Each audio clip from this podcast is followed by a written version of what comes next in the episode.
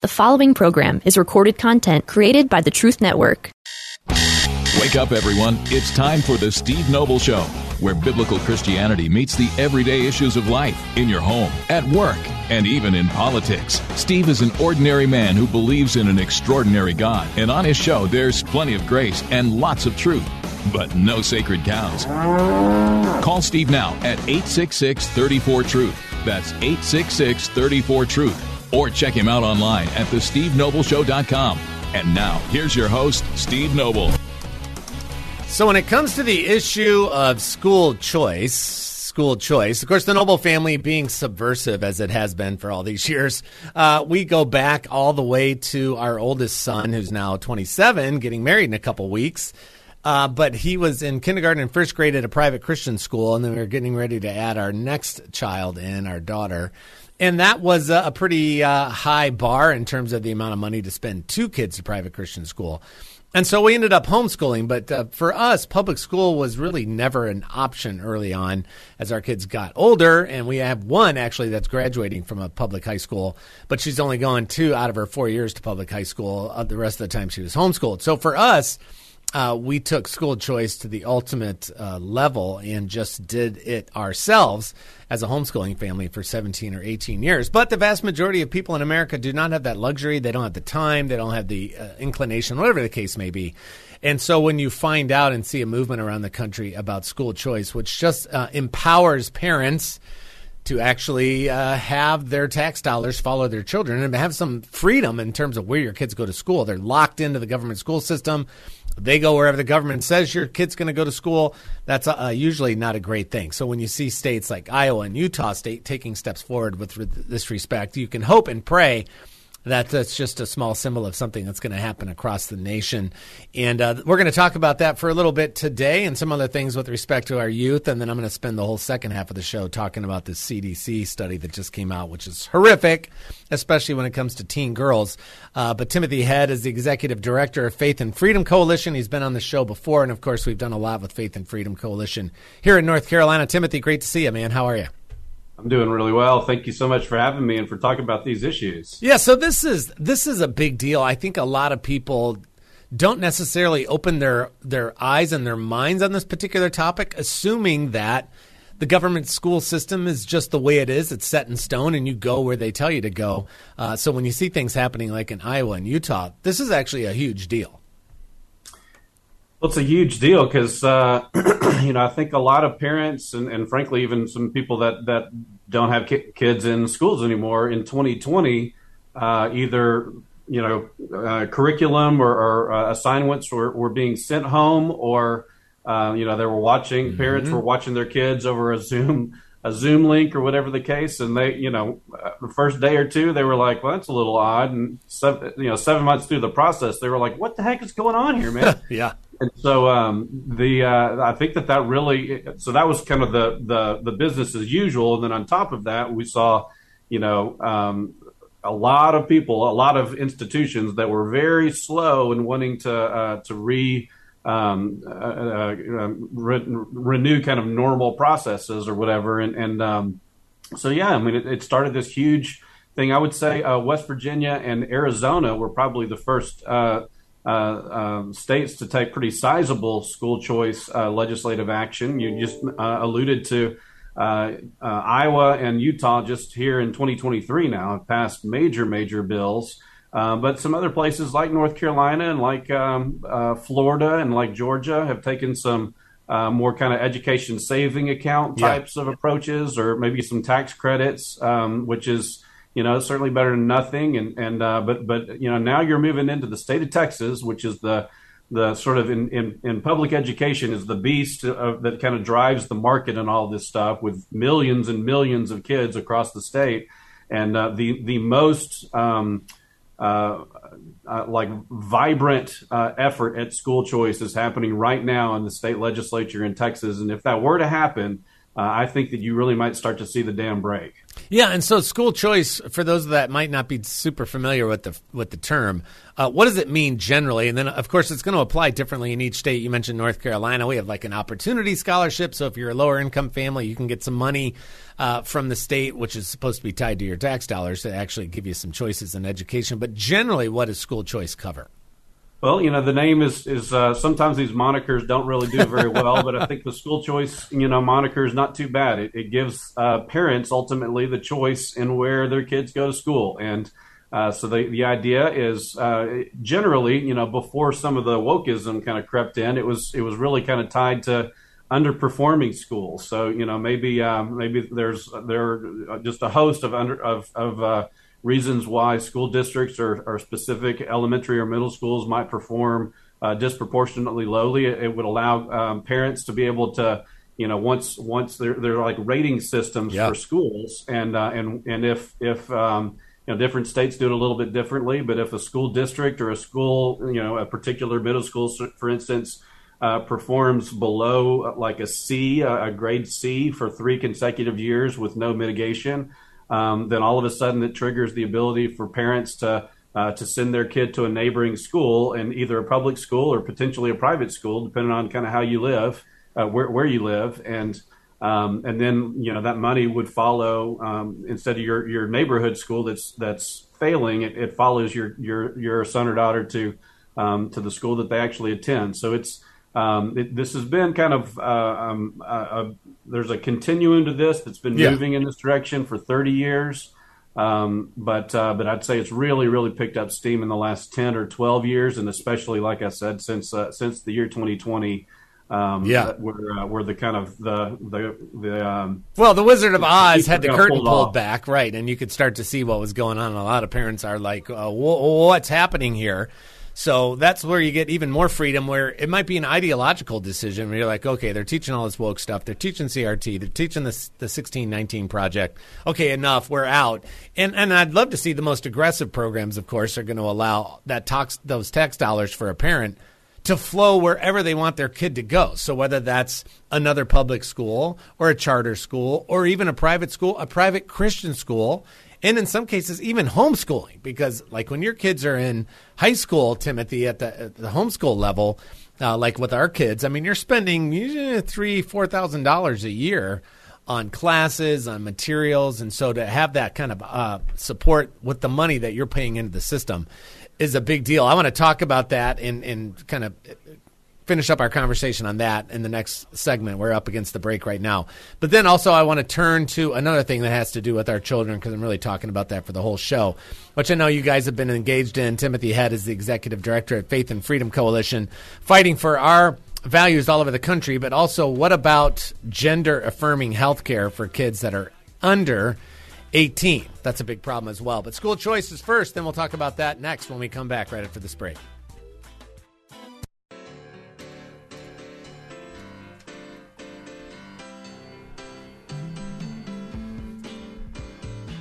It's not Saturday, it's Tuesday. Happy Hallmark Day to everybody. This is Steve Noble on the Steve Noble Show here today with Timothy Head, who's the executive director for Faith and Freedom Coalition, an outstanding uh, uh, Christian conservative organization all over the country in 24 states now, and also acting uh, locally in legislative issues on a state by state basis. They were just here in uh, North Carolina last week. And uh, Timothy, it's great to have you on, and thank you so much for all your work. FFcoalition.com is the website.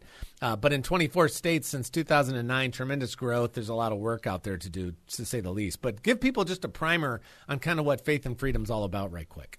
Yeah, great question. So, you know, one one of the ways we we sometimes say it is we, we work uh, towards public policy from a biblical worldview in a constitutional framework. Okay, so uh, it's possible to have a biblical worldview, but not in a constitutional framework, and we have to be careful about government doing things it shouldn't do. Right. Also, you know, you can have kind of uh, uh amoral, um, you know, not uh, um, not moral policies within a constitutional sure, framework. Sure. We believe it, that both of those have to go together.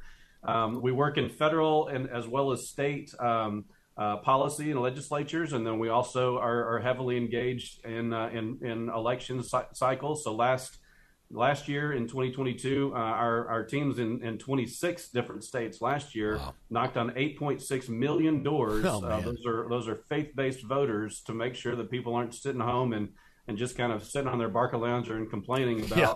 Uh, how things are not going their way. You got to get in the game, and so we right. um, we're we're engaged both on the on the legislative side and on the grassroots mobilizing side. Yeah, and all that information you can catch at the website ffcoalition.com ffcoalition.com, as in faith and freedom.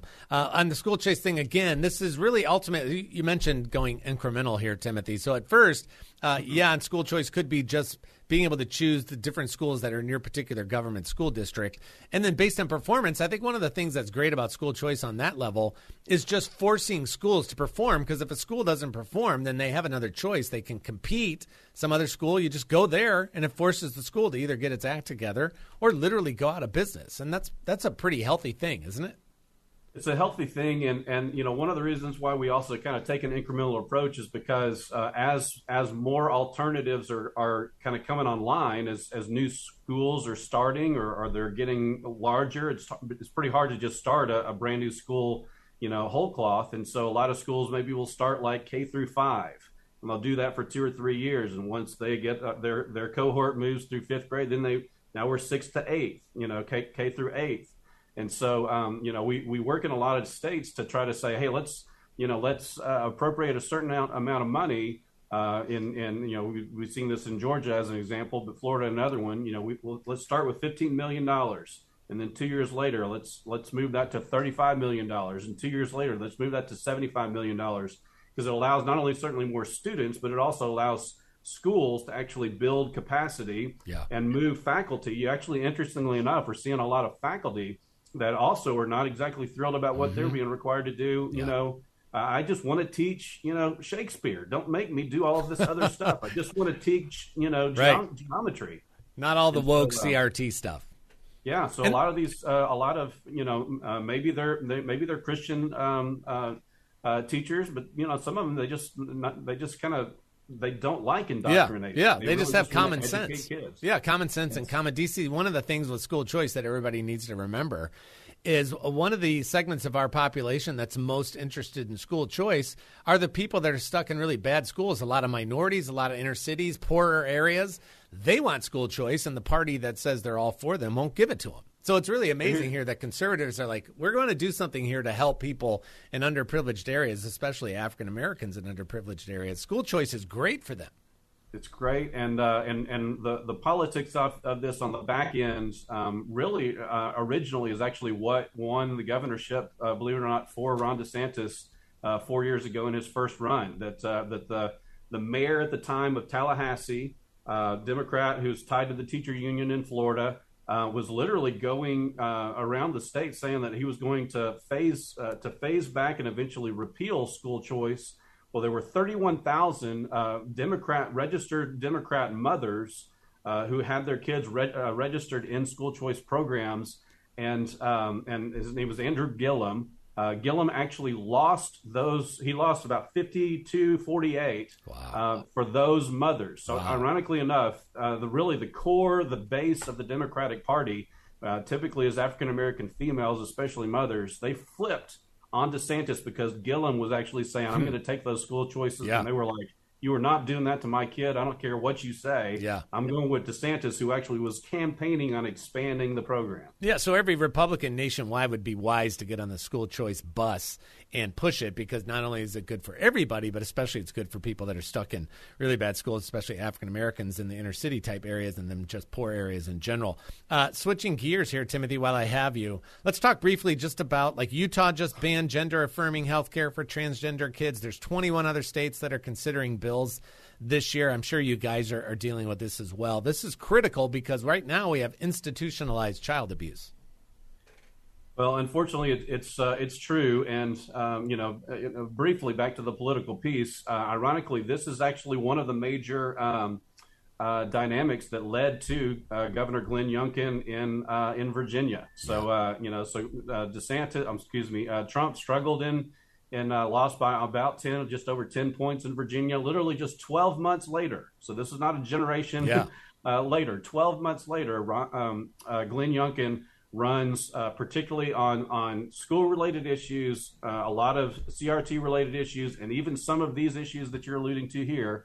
And he flipped the state yeah. and won by 2.5 points, a 12 and a half point flip in Amazing. 12 months. It's um, and and these are the issues that were actually driving that. So you're actually right. Over 20 states um, either have already passed, moved through their legislature, or are they're kind of you know kind of slogging their way through. North Carolina is a longer legislative cycle this year, um, and uh, but I, I, expect that probably. Uh, pretty close to all of those, probably 17 wow. or 18 right now. I think we'll we'll pass some version of either banning or severe limitations uh, on uh, on this kind of um, these kinds of practices. Now, is this this type of legislation, uh, T- Timothy? We're talking to Timothy Head, executive director for Faith and Freedom Coalition. Is this type of legislation only supported by a bunch of wacko Bible thumpers like us, or I think this actually has much wider spread support than what the media might want you to believe? Well, look, I mean, I don't, I don't, I, I, couldn't even tell you what the media would want you to believe at this point because I've just basically changed the channel channel there. But yes, I mean the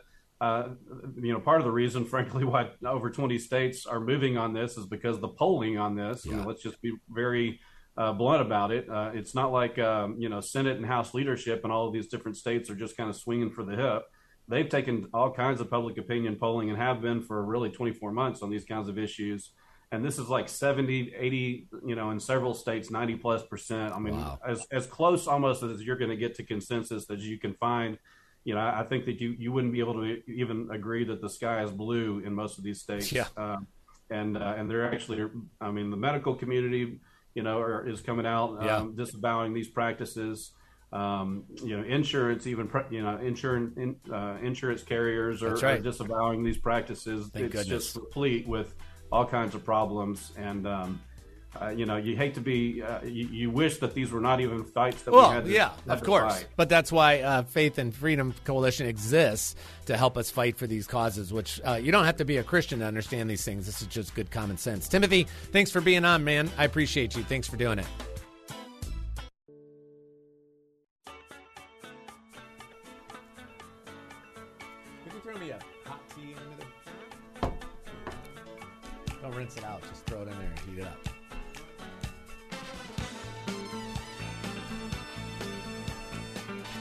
Welcome back. It's Steve Noble, the Steve Noble Show. Great to be with you. Appreciate Timothy Head and the uh, Faith and Freedom Coalition. They're in 24 states, so go to their website, see if they're in your state, get involved. They'll really help you stay engaged and knowledgeable about what's happening in the legislatures in your state and uh, and then opportunities to engage, and then ways to get educated and get involved every two years with elections. Super super important. They're doing an incredible job. It's amazing how many doors they're knocking on. They're really having a a major impact. So you want to check that out. ffcoalition.com. They're very strong here in my own state of North Carolina. So excited about that. Uh, staying on the topic of our our young people today, our youth. This I heard about this the other day. and then I spent some time on the actual study that this first story is referencing out of the CDC. Just listen to this, and then I'm going to unpack this some more. And uh, this is a this is a huge problem, and it's getting worse every day. And this is one of those times when I, I'm not going to have an issue with the federal government using its power to get involved on this one. So I'm going to finish up with, with that aspect of it here. But let me go to this story first from Axios, but this is in a bunch of different places. Teen girls engulfed, that's the word they use, engulfed in sadness and violence, new report says. Teen girls are experiencing record high levels of sadness and violence, according to a new report published Monday by the Centers for Disease Control and Prevention. Now, just stop there for a second. You do realize this is happening, don't you? I mean, if, especially if you pay attention, if you're ever on Twitter, if you're ever seeing what's going on, I mean, uh, if you go back 10 years, 12 years, 13 years, and the whole uh, phenomenon of cutting, and then the amount of uh, people that are dealing with anxiety and depression, the amount of uh, kids on medication, all that stuff has gotten unbelievably bad and it's and it's increased rapidly over the last 10 or 12 years. Well, what major societal change started about 12 or or let me be uh, specific 13 or 14 years ago well in my hand here if you're watching on Facebook live or Rumble here in my hand you see my handy dandy iPhone 13 okay, with a picture of our one of our our grandson on there. So the iPhone 13, which means this is the 13th year. I bought it last year. So this year the iPhone 14 will come out. That's 14 years of iPhones. I think they skipped ones at 10, so maybe it's 12 or 13 years. 12 or 13 years ago, you get smartphones going, and then social media comes along. It was before that, but then really took off with smartphones. So remember that in the background. I think we all know this is the deal. It's just horrific. I mean, I've seen these challenges with our own daughters and their friends. This is all over the place. It's inside the church, it's outside the church. Nobody's immune because nobody's immune from this thing. Nobody's immune from this smartphone. Okay? Driving the news, back to the Axios article. According to the report, 57% of teen girls in 2021 reported feeling persistently sad or hopeless. Now get your gospel on too. Because there is one thing that can help all of this, and that's a growing relationship with Christ to know your Creator through His Son. So, this is ultimately, like everything, a spiritual problem. And then the spiritual problem, which let's say as an iceberg is under the water, then what you see in the natural is above the water, but the bulk of the problem is under the water. It's spiritual. 57% of teen girls in 2021 reported feeling persistently sad or hopeless over the past year, up 36% from 2011 and the highest rate seen in the last decade. By comparison, 29% uh, of teen boys reported persistently sad or hopeless compared to 21% in 2011. So nowhere near the rate of growth, but still sad amongst boys. And then get this, this was interesting to me. LGBTQ plus students and students with same sex partners also reported high levels of sadness and hopelessness, hopelessness in 2021 at 69% and 78%, respectively. So, LGBTQ plus students, 69%, feeling persistently sad or hopeless, and 78% of students with same sex partners feeling persistently sad and hopeless. Uh, no kidding. Of course, you should understand that, right? Because you're cutting against God's natural order, which is going to cause all kinds of problems. And and and remember this: this is, we're in a society now where the LGBTQ thing does not bring with it largely, from a societal perspective, from a cultural perspective, largely this: you better stay in the closet, keep your head down, don't tell anybody. No, you've got about 32% of Gen Z now between like 15 and 24 that identify as LGBTQIA+. 32%. So there's not a lot of shame there anymore on that one. Now there is some obviously and there's instances depending on the person and what they're experiencing there's that out there. But our culture is nowhere near as negative on that issue as it was before. You I mean you have gay characters in just about everything. So despite that, they're still feeling persistently sad and hopeless. About 30% of teen girls said they had seriously considered attempting suicide, up from 19% in 2011. And with LGBTQ students, 45% and 58% also reported seriously considering suicide. 18% of teen girls said they experienced some form of sexual violence in the past year. Like, what's going on with that? Well, that's the porn culture, sexual violence. That's what's going on there what they're saying. America's teen girls are engulfed in a growing wave of sadness, violence, and trauma. Deborah Houry, the CDC's chief medical officer, said at a press briefing on Monday, this is a week ago. Over the past decade, teens, especially girls, have experienced dramatic increases in experiences of violence, poor mental health, violence, and suicide risk. She added, the numbers are unprecedented. Kathleen Ethier, director of the CDC's Division of Adolescent and School Health, said uh, in an NBC report. Now I've got the actual study in front of me. Okay, this is the actual CDC study the particular portion, because it's about an 80 page document. Focus area mental health and suicidality. Okay? So let me just start here.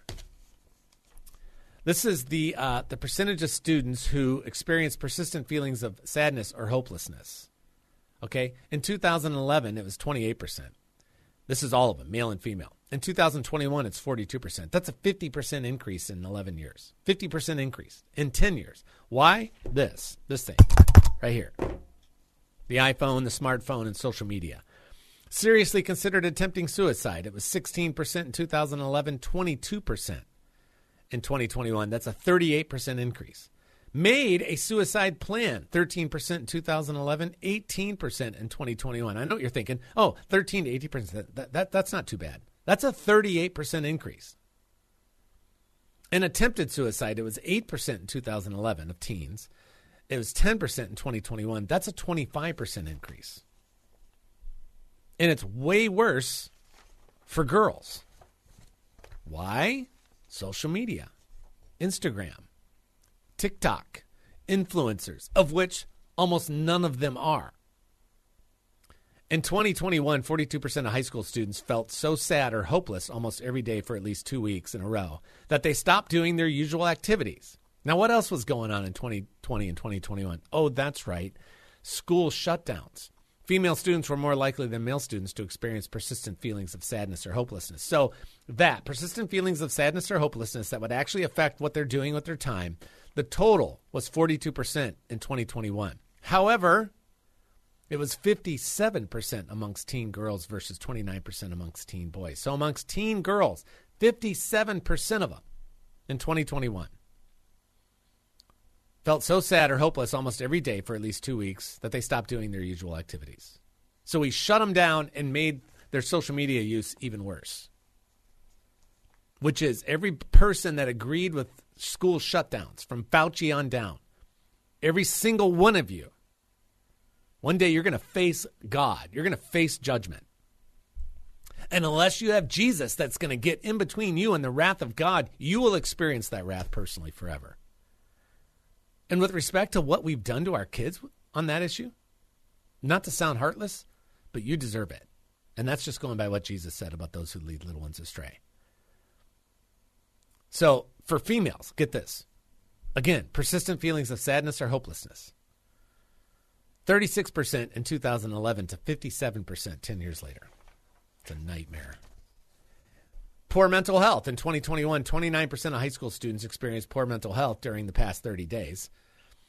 But for females, it was 41%. Seriously considered attempting suicide. In 2021, 22% of high school students seriously considered attempting suicide during the past year. That was, but that was 30% amongst the female population. Female teenagers, 30%, nearly a third. God help us, nearly a third in 2021 considered attempting suicide. Nearly a third, which skyrocketed by over, almost 40% in the last 10 years. I mean, it's 50% for girls. It was 19% seriously considered attempting suicide in 2011. It was 37%. It was 30% in 2021. That's an increase of 50%. It went up 50%, seriously considering attempting suicide. Made a suicide plan. In 2021, 18% of high school students, 18% made a suicide plan. But for girls, it's 24%, a quarter. A quarter of our teenage girls in 2021 made a suicide plan. And you think the answer is in the White House? It isn't, but there is something DC can do about it that's pretty radical, but I think needs to be done. We'll talk about that when we come back.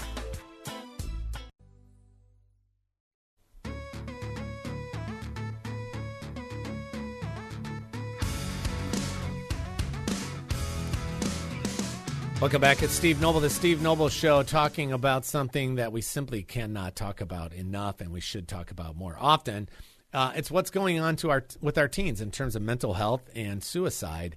That's why I've been uh, taking you through some of the aspects from the CDC report. Just looking at 2021, that's an absolute nightmare. Just some highlights or lowlights here.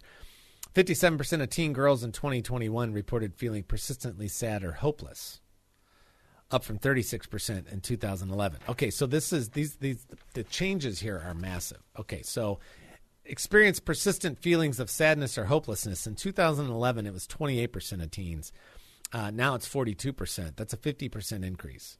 Seriously considered attempting suicide in the last 10 years, up 38%. Made a suicide plan, up 38%. Attempted suicide, up 25%. And then when you get into the girls' side of it, it's way worse. So persistent feelings of sadness or hopelessness, enough that they stop doing their usual activities. Okay, a lot of us can probably relate to that, either our children or our grandchildren. 57% of teen girls fit into that. 57%. Seriously, uh, poor mental health in general. Uh, 41% of teen girls in 2021. Seriously considered, uh, seriously considered attempting suicide. 30% of teen girls in 2021. 30%, nearly a third. Made a suicide plan. 24% of teen girls in 2021 actually made a suicide plan. And our and our suicide rates, the actual suicide rates are up. Attempted suicide. In 2021, 10% of high school students attempted suicide. So 22% made a plan, thought about seriously thought about doing it. 18% made a plan. But 10% actually attempted suicide one or more times during the past year. 10% total. And for girls, it was 13% actually attempted suicide. So obviously, the suicide rate, the actual completion, successful suicide rate, if you will, uh, is up. Attempted suicide for girls up 30% in the last 10 years. 30%. What's going on here? What's the deal with that? Well, I think it's this thing. I think it's the smartphone. And then if they're not using the smartphone, then they're online on a regular computer, desktop, iPad, whatever. And they're on TikTok and they're on Instagram. They're not on Twitter. Teenagers aren't on Twitter, by the way, FYI, so you know that. Twitter and Facebook are for old people like us. Instagram, Snapchat, and now TikTok. TikTok is where you find young people, not even YouTube anymore. Most of them TikTok. You know, and I ask these questions with my students every week. The overwhelming majority of them TikTok. So we have some uh, issues there, obviously, with Chinese involvement with TikTok. But all these numbers got worse in the last 10 years because social media took off and smartphone proliferated. And then we shut schools down. I mentioned that before the break. We shut schools down in uh, 2020, in the spring of 2020, in the fall of 2020, in the spring of 2021, in the some of them the fall of 2020. On and on and on it goes. So then they spend even more time on their phones and on social media, where you're comparing yourself to a lie, basically.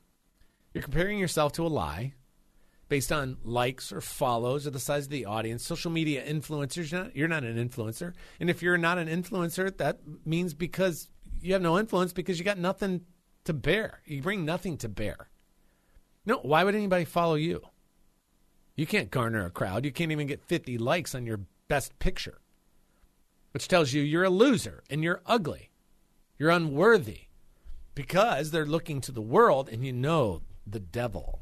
I use the D word. The devil loves this. Kill, steal, and destroy, right? He comes to kill, steal, and destroy. That's his deal. He loves this. Oh yeah, your your your self worth wasn't established. Number one, in the fact that you're made in the image of God, and number two, the fact that the the God who created you and, and uh, marked you with his image also was willing to die for you. You want to get your ultimate self self worth, you got to go back to the Middle East 2,000 years ago. That's where you find your self worth on a cross when the God who made you and everything else loved you so much. You're so you're worth so much to him that he's willing to die for you.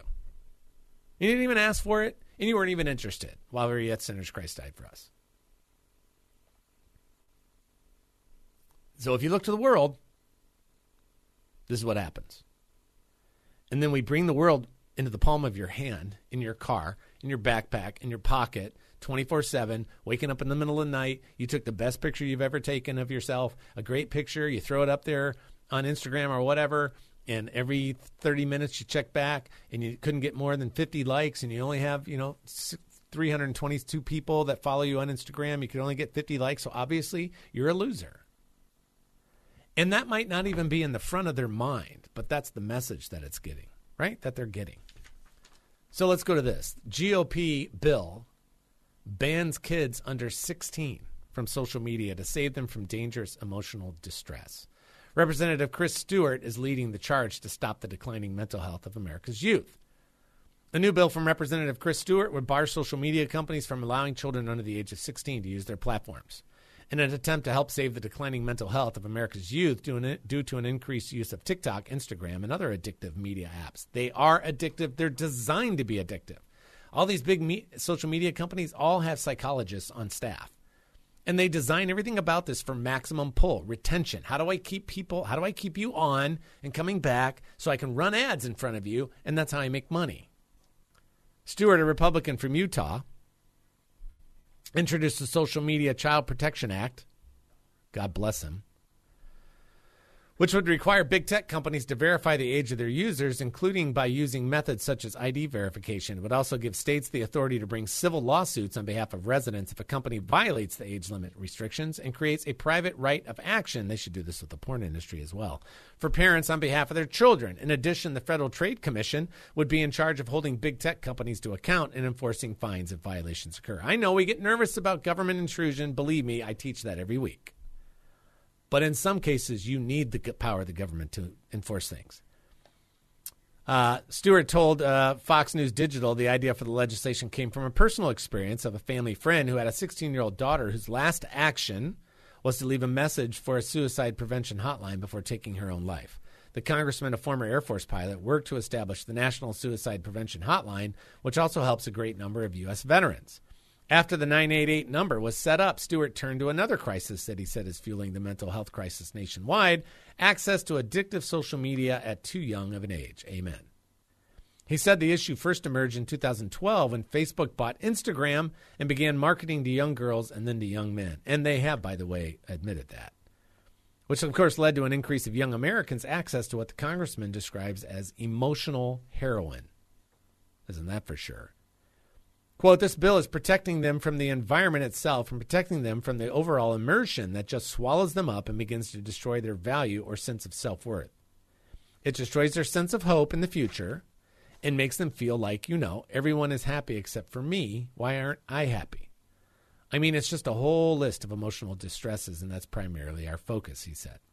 He pointed to President Biden's recent op ed in the Wall Street Journal that said big tech accountability is an area where, quote, Congress can find some common ground, unquote, as companies are, quote, pushing content to children that threatens their mental health and safety, unquote. I agree with you there, Joe, absolutely.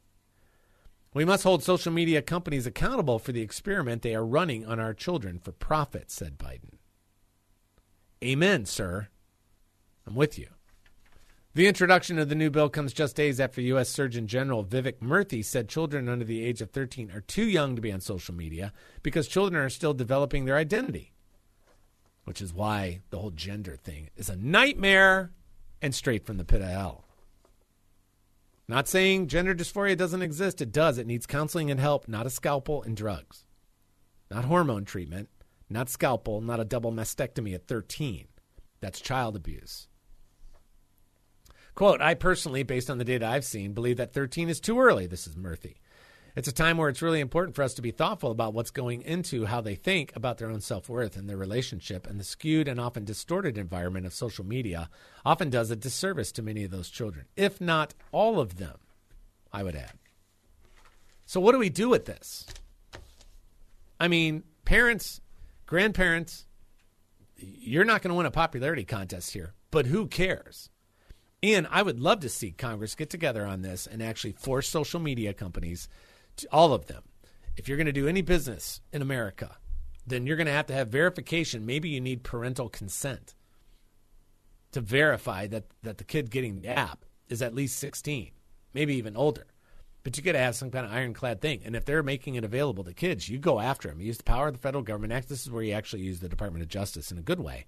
And you go after them.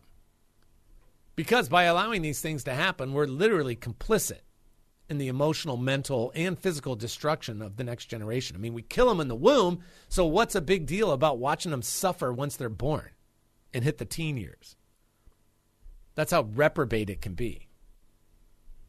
But I, I, I'm I'm fully in support of this. I hope the GOP gets in there and the Democrats wake up and they all get involved with this and say, "Yep, we got to we got to do something about social media because it is the numbers show you this. It's destroying. It's leading them down the road to destruction, mental, emotional, and physical.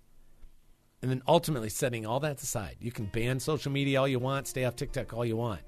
But if a young person, a middle aged person, or an old person doesn't meet the Lord, there ain't a whole lot ultimately that you can do, which is why we have to continue to preach the full counsel of God's word share the gospel, live the gospel out to the best of our ability, point people to Jesus. Because you got if you're going to the world to find your satisfaction and your contentment, your host, you have to go to your Creator through His Son, your Savior. Other than that, everything's temporary and will fall apart. Your house is built on the sand instead of the rock.